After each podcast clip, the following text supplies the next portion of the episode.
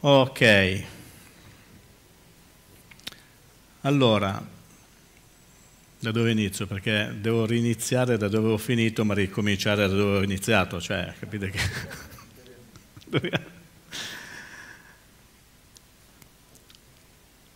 Stavo pensando una cosa.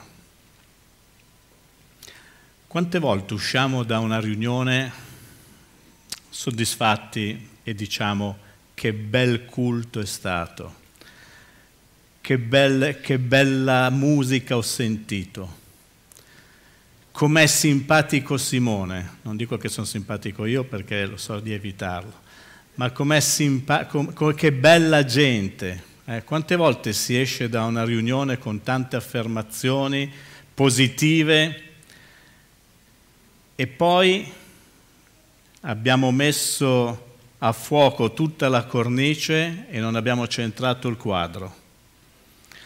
Perché vedete, mi interessa poco che il culto sia stato bello, che il culto sia stato emotivamente coinvolgente. A me quello che interessa è che la parola di Dio resti depositata nei vostri cuori. Perché se la parola di Dio non rimane depositata non, porta, non porterà frutto e quindi abbiamo avuto un buon tempo, abbiamo avuto delle belle sensazioni, siamo stati bene, ma alla fine non ci sarà nessun risultato nelle nostre vite, perché chi fa la differenza e chi porta risultati è la parola di Dio, insieme allo Spirito Santo. Quindi vedete, possono esserci tanti effetti speciali, qualcuno insegue gli effetti speciali, qualcuno insegue le chiese che hanno le luci psicadeci, l'abbiamo anche noi, eh? cioè, ma non è questo. Noi dobbiamo concentrarci su quello che fa la differenza e quello che fa la differenza è la parola di Dio. Il messaggio di oggi mi è venuto in mente dopo la predica del pastore Ezio e la testimonianza di Marianna di settimana scorsa. No? Infatti, eh, noi siamo, dobbiamo essere interessati al like di Dio, al, al, fatto che Dio ci dice ok, ben fatto, non a quello che dicono gli uomini. E così quando noi usciamo da una riunione, quando abbiamo ascoltato la parola di Dio, dobbiamo essere così impregnati della parola di Dio che iniziamo a muoverci in base a quello che è stato detto, in base a quello che Dio ci ha detto, ci ha consigliato, non in base all'emotività, alle emozioni, perché l'emozione passa, vi posso garantire che l'emozione passa. Vedete, la vita del cristiano è una vita fatta di eh, tappe, ma ogni tappa dovrebbe essere una crescita. Così come la vita di tutti, no? Si parte e si deve arrivare verso un traguardo. E, e poi c'è stata la testimonianza di Marianna che riprenderò dopo, ed è per quello che ho messo questo titolo, Con fede e pazienza. Vedete, oggi viviamo in una società è veramente ubriaca, secondo me è, è, pazzesco, è tutto veloce, tutto veloce. Io e mia moglie avevamo bisogno di una borsa dell'acqua calda l'altra sera, diciamo, la ordiniamo su Amazon, era mezzanotte. L'abbiamo ordinata a mezzanotte, la mattina alle 11 è arrivata, e c'era la, la, la borsa, oh, incredibile, cos'era, dietro casa, cosa, erano qua fuori che ci aspettavano, sapevano già che dovevamo Capite? È tutto accelerato. Eh, voglia di, avete, avete voglia di mangiare da McDonald's? Telefonate lì al... Anzi, neanche telefonate. Al Glovo. Glovo, prenotate. Scusa, Pistacchio. So che te sei... Parliamo della casina di... Non faccio, non posso fare pubblicità. Volete mangiare vegetariano? Cliccate su qualcosa e il giorno, giorno dopo vi portano vegetariano, mentre il McDonald's arriva subito. E... Cioè, però capite, è tutto accelerato, cioè tutto velocissimo. Adesso addirittura vuoi una cosa in America, la ordini. Noi abbiamo ordinato il vecchio pulpito, quello nuovo che però era vecchio che abbiamo dato a Prato, e cioè l'abbiamo ordinato, è arrivato dall'America, è arrivato in una settimana. Cioè è pazzesco come tutto è diventato fattibile, tutto è diventato veloce, i social hanno amplificato tutto, avete visto cosa ha detto Simone? Questo video lo metteremo sui social e andrà in giro per tutto il mondo, questi ci vedranno dappertutto, è, pazz- è bellissimo, da una parte bellissimo, da una parte sconcertante. Da una parte ci sono i giovani che, che sono diventati dei distributori automatici, vogliono tutto e subito. Ai miei tempi quando volevo qualche cosa, mia madre diceva, questo mese non si può. Eh, però io cosa facevo? Aspettavo. Vediamo quando sarà possibile. Pazienza. A volte arrivava, a volte non arrivava. Adesso ci sono... Lo voglio! Lo voglio! E, e, i ragazzini non hanno più tempo di aspettare, vogliono tutto subito, siamo diventati veramente frenetici. Ecco perché credo che parlare di pazienza sia importante e con fede e pazienza si ereditano le promesse di Dio. Amen. Andiamo in Ebrei 6, partiamo dal, chi c'è su, partiamo dal verso 11 fino al 15. Soltanto desideriamo che ciascuno di voi dimostri sino alla fine il medesimo zelo per rendere certa la speranza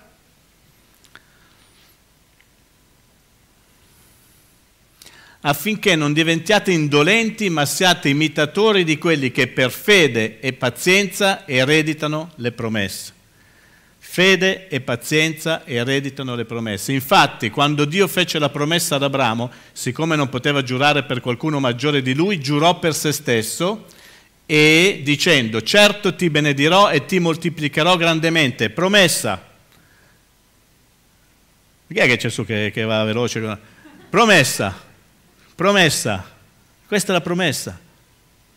Poi dice, così, avendo aspettato con pazienza, Abramo vide realizzarsi la promessa, con fede e pazienza. Vedete, ancora una volta, ora ci sono i versetti così, ma se prendiamo tutto questo contesto intero, vediamo che siamo partiti da un punto che ci dice, ci dice ciascuno di voi dimostri sino alla fine il medesimo zelo. Vedete, l'importante è la fine. Il Signore continua a parlarci della fine, non è iniziare, perché tutti iniziano, tutti cominciano, tutti dicono che sono cristiani, ma l'importante è arrivare alla fine. La vita cristiana è una corsa che deve arrivare al traguardo, non è importante correrla veloce per arrivare primi, è una corsa che ci deve portare al traguardo, fino alla fine, fino alla fine noi dobbiamo dimostrare il medesimo zelo, poi vi spiegherò. La vita è, è qualcosa che ci deve portare a questo traguardo. Purtroppo molti cominciano bene e poi a un certo punto mollano. Così come fece Dema in 2 Timoteo 4,10 è scritto perché Dema, avendo amato questo mondo, mi ha lasciato e se n'è andato a Tessalonica. Vedete, Dema era uno che faceva parte della squadra apostolica di Paolo, era uno che avrà visto miracoli, era uno che avrà visto un sacco di conversioni, eppure c'è scritto che ha abbandonato Paolo, ha abbandonato il ministero e se n'è andato nel mondo, se n'è tornato indietro, è andato a Tessalonica a divertirsi. Se non arriviamo fino alla fine, se non siamo zelanti, perseveranti fino alla fine, non succederà niente. L'ho già raccontato diverse volte, quando l'unica volta che a Milano c'era Stramilano, sono 25 km, mi sembrano 15, non mi ricordo, comunque tanta roba. Io mi sono allenato per un sacco di tempo per, per fare sta Stramilano, la sera con i miei amici andavo a correre sulla... Arriva il giorno della Stramilano, okay, quelli professionisti andavano per conto loro, io parto, eh ragazzi è dura eh, a metà percorso arrivo in una zona dove a destra c'era casa mia ed erano le dodici e mezza. Secondo voi io che cosa ho fatto? Sono arrivato, avevo fame, a destra c'era casa, ho detto, frup, non sono mai arrivato al traguardo. Ragazzi, alla Stramilano tutti quelli che arrivano prendono un premio. Io quel premio non l'ho mai preso perché a un certo punto ho deciso di girare a destra e andarmene a casa. È un po' la nostra vita cristiana. Se noi non arriviamo fino alla fine, il premio non lo prendiamo. Noi dobbiamo perseverare, non dobbiamo tornarcene a casa, non dobbiamo farci guidare dallo stomaco, 12 e mezza, avevo fame, ero sudato, ero stanco, ma chi me lo fa fare? Altra metà percorso? Da... Non esiste, perché a volte è faticoso. Però se non arrivi fino alla fine, il premio non lo ricevi. Mm-mm. Amen. E Dema è una dimostrazione, quindi dobbiamo finire la corsa e serbare la fede, così come dice l'Apostolo Paolo in 2 Timoteo 4,7, ho combattuto il buon combattimento, ho finito la corsa, ho serbato la fede e adesso mi spetta la corona della vita. Amen. E, e poi parla proprio di dimostrare sino alla fine il medesimo zelo Qua sta parlando di zelo, perché? Perché sa perfettamente che se non c'è questa passione, se non c'è questo entusiasmo, se non c'è... che lo, lo zelo è, è un qualcosa che, che ci preserva e a volte bisogna osservare delle precauzioni per non sbandare, per non allontanarsi, per non andare fuori strada. E essere zelanti ci permette anche di avere una vita abbastanza costante. Perché? Perché vedete, in tanti anni, ve l'ho già detto che 25 anni che faccio pastore quest'anno, e ve lo ridò fin, fino a ottobre, che, che, fa, che ho iniziato ottobre. In 25 anni, ma in tanti anni di chiesa, sapete quanta gente abbiamo visto entrare entusiasta e c'era tutte le riunioni e voleva fare tutto e ragazzi era una cosa, dicevo mamma mia abbiamo trovato dei, all'epoca c'era Gold Drake, c'era Superman, abbiamo trovato dei supereroi, questi ci sono sempre, bellissimo, viaggiano un pochettino, poi iniziano a venire meno e poi non li trovi più spariscono. Dove sono andati a finire? Hanno abbandonato perché sono partiti in quarta senza avere radici in quello che è la vita cristiana, in quello che è Cristo. E appena poi arriva la onda, lo tsunami, e non sanno dove mettersi, non sanno dove appoggiarsi e vengono travolti a volte dalle circostanze, vengono travolti da, dagli amici di fuori che tenteranno sempre di riportarti indietro, vengono travolti dalla lussuria, tra, siamo travolti. Sapete, a volte dobbiamo considerare questo, perché quando parla di rimanere fermi fino alla fine e di usare lo zelo, lo zelo, preso dal dizionario, è passione profonda e tenace, fervida sollecitudine nell'esplicazione di un compito. Quindi lo zelo è importante perché vuol dire che tu hai questa passione per portare avanti il piano di Dio nella tua vita. Dio ha dato un piano a ciascuno di noi. Quando noi abbiamo questa passione, quando noi abbiamo questo, eh, questa tenacità di portare avanti il piano di Dio nella nostra vita, anche se arrivi a Piazza Napoli, che si chiama Piazza Napoli, a destra puoi andare a casa, no, tu vai dritto perché devi andare a prenderti il premio, vai dritto perché devi finire la corsa non giri a destra, non ti fai distrarre, però purtroppo ci sono tante situazioni che ci possono distrarre.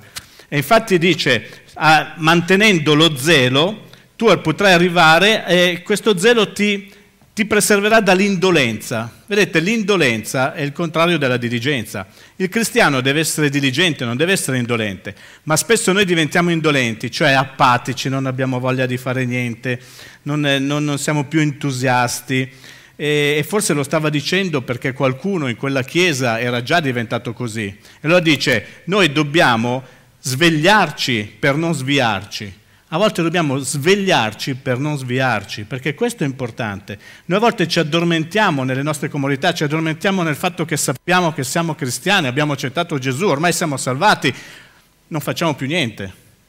Non facciamo più niente non dobbiamo fare niente per la salvezza, certamente ha fatto tutto Gesù, ma poi noi dobbiamo continuare a perseverare, dobbiamo continuare a mantenere viva la fiamma, dobbiamo continuare perché, perché è così che ci dice la parola di Dio.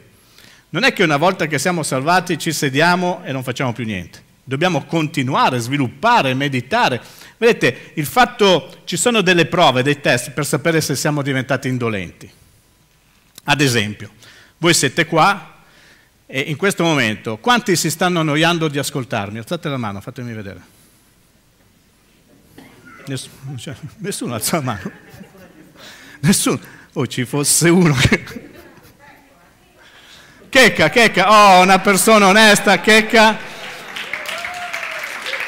Checca annoiata, quindi checca, checca puoi anche andare a casa perché tanto qui è inutile che...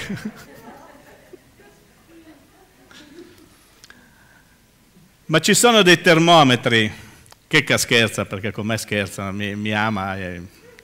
No. Ma ci sono dei termometri per sapere se noi siamo diventati indolenti o siamo ancora zelanti. E questo è uno di quelli. Quando noi siamo alla riunione, dopo un po' ci stanchiamo, non, non, sopportiamo più la parola di Dio, eh, ci dà fastidio tutto. Quando non riusciamo più a sopportare la lode, diventa una barba. Ma io dico, perché sei qui? Perché? Perché è doveroso, perché è un'abitudine.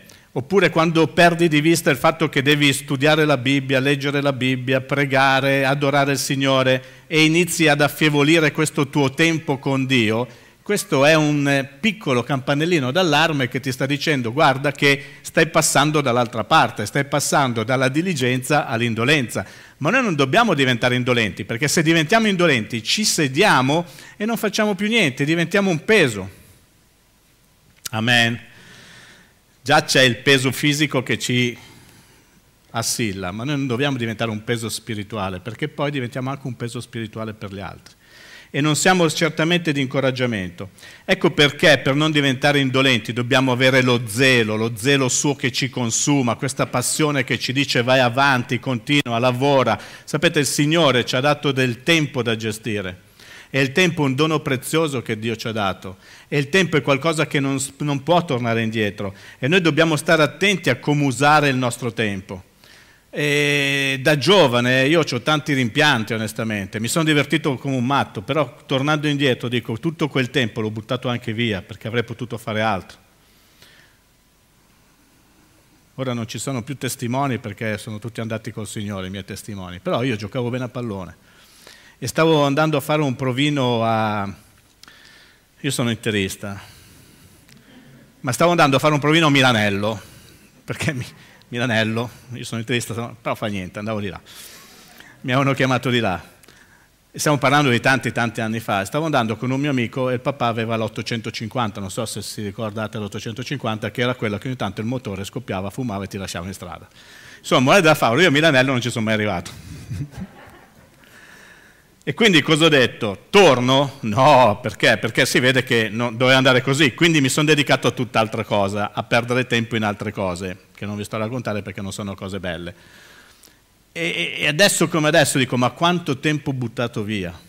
Era tutto tempo che avrei potuto usare magari per, per studiare di più, per, per, fare, per, fare, cose più costruttive. Invece l'ho buttato via in mezzo alla strada a, a fare lo stupido e ti rendi conto che questi consigli, quando magari li dai giovani, non li capiscono perché, perché tu ci sei passato, ma loro non, non, li capiscono, loro vogliono vivere la loro vita. Però è importante come usiamo il nostro tempo, perché se io non avessi buttato via tutto quel tempo, magari sarei un, eh, un neurochirurgo in questo momento, sarei, non lo so, sarei, avrei continuato a studiare, ma, ma anche lì appena finito di studiare Voglio andare all'università? No, faccio il militare, mi sono fatto anche l'anno di militare, ma poi quando torno mi metto su, no, no, non si fa, perché quando passa la passione, quando passa il momento, tutto si affievolisce e non riesci più a fare niente. Quindi dobbiamo stare attenti a come usare il tempo. Molte cose sono buone, ma anche se sono buone non è detto che bisogna dedicarci tutto il tempo.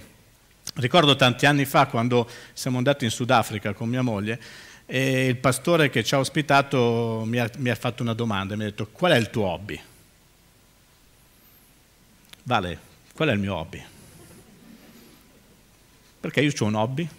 Io non ho hobby. Per me questo è hobby, questo è lavoro. In effetti ci sono pastori che hanno un giorno alla settimana libero, io non ho neanche quello canonicamente, mi prendo mezza giornata qua, mezza giornata là, non ho il giorno canonicamente libero, perché non, non mi, cioè lo faccio, ecco, per me questo la, è il mio hobby. Però mi ha fatto pensare, perché dice, no, il mio hobby è andare a giocare a golf. Caspita, golf, sai che pizza. Eh, cioè, facciamo qualcos'altro. Ma se, è lecito, perché è lecito, tu devi avere anche del tempo per te, per, per ricaricare le pile, per, per, stare bene con te stesso, ma se io tutti i giorni vado a giocare a golf e, faccio il ministro di culto, c'è qualcosa che non va, no? sto mettendo le mie priorità in maniera sbagliata e quindi sto dedicando il mio tempo a qualcosa che non mi porta a frutto per quello che sono. Così come al fare, tenere cura del proprio fisico, me lo sto curando in questo periodo, no? Si vede io facevo spinning tre volte alla settimana, poi mi hanno chiuso le palestre e basta, è finito. E, e, il risultato è questo. Ma se io vado dalla mattina alla sera in palestra per prendermi cura del mio fisico, è buono prendersi cura, del... però c'è un problema se ci vado sette giorni su sette, sei ore al giorno, o no? Perché? Perché non sto mettendo le priorità nel posto giusto. Quindi il tempo, ragazzi, è qualcosa di prezioso che noi dobbiamo dedicare alle cose che portano un frutto, che portano un risultato. Perché vi dico una cosa, il tempo non si può comprare, il tempo non si può prendere in prestito e il tempo non si può neanche ri- recuperare. Il tempo che è passato non si recupera più. Quanti hanno visto il film In Time? Qualcuno l'ha visto, per favore? Ah, stamattina una persona. Fatemi vedere, rendetemi gioioso. Oh, quanta belle mani alzate. In Time, un film stranissimo, l'ho visto quattro volte perché è strano, però nella sua stranezza mi ha fatto pensare molto. Cioè questa gente qua viveva con 24 ore, se non riusciva a ricaricare il tempo della sua vita, dopo 24 ore moriva. E quindi vedeva tutte queste vite che correvano per cercare di C'avevano il timer qua sotto pelle, dicevano mi manca un'ora, allora dovevano cercare un'ora e dovevano cercare in un'ora di andare a trovare un po' di tempo per continuare a vivere. Guardate, un film strano, però alla fine mi ha fatto pensare molto. Cioè, come è importante il tempo che hai, perché loro utilizzavano il tempo per cercare altro tempo. Quindi Dio ti sta dando il tempo necessario per portare a termine il compito che Lui ti ha affidato su questa terra. Ognuno di noi ha un compito, ha un proposito, innanzi preparato e Dio ti darà il tempo necessario affinché tu lo possa portare a, te- a termine, a compimento. Ma non, non, potrai acquistare del tempo, non potrai andare in giro a attaccarti a qualcuno, cioè si trasmettevano il tempo, no? attaccarti a qualcuno che ti passa il suo tempo se ce n'è tanto. No, no, no, il tempo che hai è quello che Dio ti ha dato e in quel tempo tu devi portare avanti il suo proposito per la tua vita. Quindi è importante usare il tempo. Ecco perché usare il tempo ti porta a non essere indolente, usarlo nel modo giusto intendo, ma quando lo usi nel modo sbagliato ti porta invece in quella parte, in quell'area che non ti fa più vedere, focalizzare l'obiettivo di Dio, ma ti fa focalizzare l'obiettivo di te stesso, di quello che tu vuoi e non quello che Dio vuole. Amen. Quindi, ecco perché Dio ci invita a non essere indolente, ma ad imitare, imitare quelli che per fede e pazienza hanno ereditato le promesse. Fede e pazienza. Dobbiamo diventare imitatori di, di quelle persone.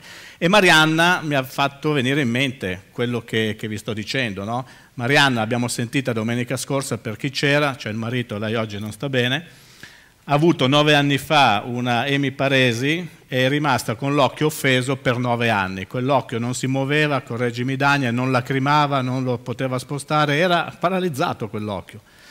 Dopo nove anni, tre domeniche fa, ha messo fede sulla parola che stavamo predicando, e improvvisamente l'occhio ha iniziato a lacrimare e l'occhio è rinato, è, si è rimesso a vivere. E l'ha testimoniato domenica scorsa. E allora mi ha dato una grande, una grande sprone, mi ha dato un grande stimolo nel pensare che lei per nove anni ha aspettato la promessa di Dio. Avrebbe potuto dire, perché ha detto che ha smesso di prendere cura, ha smesso di fare tutto, avrebbe potuto dire, eh no, ormai è finita, perdere la speranza. Avrebbe potuto dire continuo ad andare dai medici così magari me lo fanno lacrimare con le goccioline, non lo so cosa doveva fare.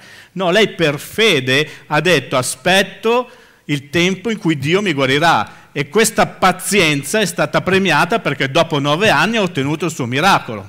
Quante volte noi molliamo prima? Quante volte diciamo basta, sono stanco? Perché? Perché siamo stanchi di aspettare, perché siamo stanchi di pregare, perché non vediamo il risultato. Magari, magari ti fermi al momento, al momento in cui sta per arrivare e non lo sapori perché ti fermi un attimo prima. Ecco perché non bisogna fermarsi e continuare ad andare avanti aspettando che il miracolo arrivi, aspettando che la promessa si compia. Lei ha avuto pazienza di aspettare con fede. E così ci parla eh, del padre della fede, questo passaggio, ci parla di Abramo e ci dice, Dio gli fa la promessa, certo ti benedirò e ti moltiplicherò grandemente, e poi dice, così avendo aspettato con pazienza, Abramo vide realizzarsi la promessa. Sapete qual era la promessa? Eh, la storia di Abramo la conoscete, no? Di avere un figlio perché in lui sarebbero state benedette tutte le nazioni della terra e da lui sarebbe nato un grande popolo. Sapete quanti anni aveva Abramo? 99. Sapete quanti ne aveva Sara, sua moglie? 90. Ora immaginate una promessa del genere. Infatti Sara si è messa a ridere e il figlio che poi nacque l'ha chiamato Isacco che significa risata. Perché? Perché se Dio dice una cosa non dobbiamo ridere non dobbiamo prenderci gioco delle promesse di Dio. Se Dio promette è in grado di mantenere, perché è Dio. E così Abramo vide il compiersi di questa promessa, anche se nel frattempo ha voluto dare una spintarella di sua spontanea volontà, ha detto vabbè, visto che facciamo una cosa, anzi è stata Sara a dare una spintarella, eh, io sono vecchietta, tu sei vecchietto, qua c'è la mia serva un po' più giovane, vai con lei, vediamo se succede qualcosa. E cosa è successo? È nato Ismaele, ve lo ricordate? E che poi è tutta una storia lunga che non sto qua a raccontare adesso. Ma Abramo ha avuto pazienza di aspettare le promesse. Vedete, io non so che promessa hai ricevuto tu, però so che le promesse, se Dio te le ha fatte, presto o tardi si adempiranno, perché Dio non può mentire. Le promesse sono contenute anche qui, ci sono tante promesse contenute qui, ma il fatto di avere una promessa non è la stessa cosa di possedere la promessa. Stamattina all'ultimo mi è venuto in mente, se io ho un conto in banca, ma non ho il bancomat, non ho la carta di credito e non vado in banca a prelevare, quei soldi, anche se sono lì e sono miei, non li posseggo, perché non li posso utilizzare. Ecco che è la stessa cosa, io ho avuto, ricevuto le promesse, ma se non le posseggo, se non le faccio diventare mie, non le posso utilizzare. Ecco perché è importante pregare, è importante pregare, è importante pregare, chiedere a Dio di farci sentire quella parola nostra. Vedete, ogni promessa a volte viene, viene data anche con parole profetiche, sto parlando per magari chi se ne intende un po' di più. Ma se queste parole profetiche, se queste parole rimangono nel vuoto, non possiamo pretendere poi che Dio compia e mantenga la sua promessa. Vi faccio un esempio così capite meglio. Io nel 1990 ho ricevuto una parola che diceva tu mi servirai a tempo pieno, 1990. Se io nel frattempo non avessi fatto certe cose tipo fare scuole bibliche, tipo frequentare, tipo, tipo questo, studiare, secondo voi Dio avrebbe potuto mantenere fede a quella promessa? No, onestamente. Perché vedete, le promesse e le parole che, che riceviamo anche se non sono condizionate, perché molte volte Dio condiziona, anche se leggi la sua parola, dice se mi obbedirai mangerai i prodotti migliori del paese, se farei questo io farò questo, se, se, se, se. Ma a volte tu ricevi una parola come io ti userò a tempo pieno, ma chiaramente dentro quella parola c'è già, c'è già qualcosa che tu devi fare, già, è già implicito qualcosa che tu devi fare, perché non è che Dio poi dice ti dà una parola e poi fa tutto lui, ti dà una parola e poi tu devi fare la tua parte. Non so se mi spiego. E così dopo 11 anni io mi sono, sono venuto a Livorno e mi sono messo a tempo pieno. Però pensate una cosa, come si muove Dio. In questo lasso di tempo io mi sono preparato, nel frattempo nel 1996 sono diventato secondo pastore in una chiesa a Milano e quella parola era lì. E il primo pastore eh, era un po' più anziano di me, ma eravamo quasi coetanei. E dicevo, boh, e poi ho fatto, boh, come faccio come faccio a servirti a tempo pieno? C'è già il pastore, io facevo l'assicuratore, stavo bene, la chiesa era numericamente, o la chiesa arriva a 10.000 e quindi mi metto a tempo pieno, oppure il pastore se ne deve andare per, perché io subentri, no? Come faccio a mettere? E stavo pensando, no? Però pensate Dio che cosa ha fatto, incredibile ha preso, ha creato circostanze affinché io mi spostassi da Milano a Livorno per farmi mettere a tempo pieno e mantenere fede alla sua promessa. Altrimenti sarebbe stato veramente difficile. Stamattina ho fatto l'esempio nostro, lui non vuole, però. cioè, perché il pastore Ezio venga a fare il mio lavoro e bisogna che io me ne vada, se no finché ci sono io lui sta, cioè, capite? E lui dice, no, ma io sono a tempo pieno lo stesso anche con te, lo so, ti, ti apprezzo, ti voglio bene. Però sono, a volte Dio fa delle cose incredibili, non è che me ne vado che me ne vado, magari mi sposta, mi, mi, mi fa andare... Cioè, cioè, vorrei, vorrei, stare ancora un po' qua, adesso non lo so, i tempi li conosce Dio, ha detto che ho appena finito di dire che ci dà il tempo necessario per portare a compimento, non so, cioè, penso di avere ancora tante cose da fare, però sai com'è, non si sa mai. No, però a parte gli scherzi, comprendete che cosa, che cosa voglio trasmettere? Cioè, Dio fa delle cose spettacolari, a volte ti dice e ti fa delle promesse, ma quelle promesse, anche se non hanno la condizione eh, chiara, esplicita, però c'è sempre una condizione perché lui le possa mantenere, perché se io non faccio la mia parte, lui potrà poi anche dire, eh, insomma, come faccio a usarti? C'è tanta gente che ha una chiamata sulla sua vita, anche in questo luogo. C'è tanta gente che potrebbe servire in un certo modo, in un certo settore. Però se non si predispone, se non si prepara, se non dà il suo tempo, se non mette la sua vita a disposizione, viene difficile poter vedere la realizzazione di qualche chiamata. Amen. Quindi ricordiamoci sempre che il nostro desiderio dovrebbe essere quello di ereditare le promesse, non semplicemente di parlarle. E come Abramo, noi dobbiamo sapere che avendo aspettato con pazienza, Abramo vide realizzarsi la promessa. Quindi con fede e pazienza noi possiamo vedere realizzare le promesse nelle nostre vite. Il problema è che a volte noi non abbiamo pazienza. E questo è il problema. Noi abbiamo, vorremmo tutto subito. Non abbiamo la pazienza di aspettare i tempi di Dio mentre dobbiamo comprendere che i tempi di Dio sono perfetti. Dio non arriva mai troppo presto, Dio non arriva mai troppo tardi, Dio arriva al momento giusto e anche oggi Dio può arrivare al momento giusto sulla nostra vita per compiere quell'opera che noi stiamo aspettando perché Dio ce l'ha promessa. O ce l'ha promessa per rivelazione, o ce l'ha promessa con una parola, o perché proprio l'ha detta a noi. Quindi se Dio ti ha fatto una promessa, oggi potrebbe essere il giorno giusto che tu la possa ricevere. Ma anche se non la ricevessi, tu devi continuare ad andare avanti aspettando con fede e pazienza la realizzazione di quella promessa. Perché se è stato Dio, se è stato Dio, non gli uomini, Dio, allora Dio mantiene sempre fede alla sua parola. Amen. Ci alziamo in piedi.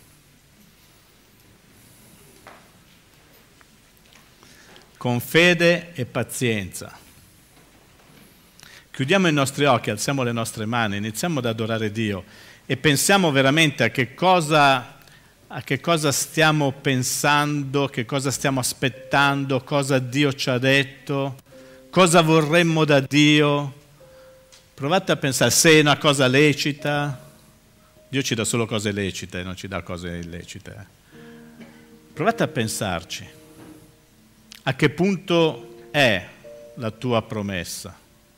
La stai ancora aspettando, la stai vedendo, la stai guardando da lontano, non è ancora iniziata, hai un desiderio? Mettilo davanti a Dio. Dio può cambiare, può stravolgere, vi ripeto, vi ho parlato di Marianna, nove anni aspettato, tre settimane fa ha messo fede sulla parola che ha ricevuto, che ha sentito predicare, sull'invito che feci quando c'era la fede ode, lei ha udito la fede e l'ha voluta mettere in pratica. E il tempo dell'aspettativa era finito e la promessa si è realizzata, si è concretizzata.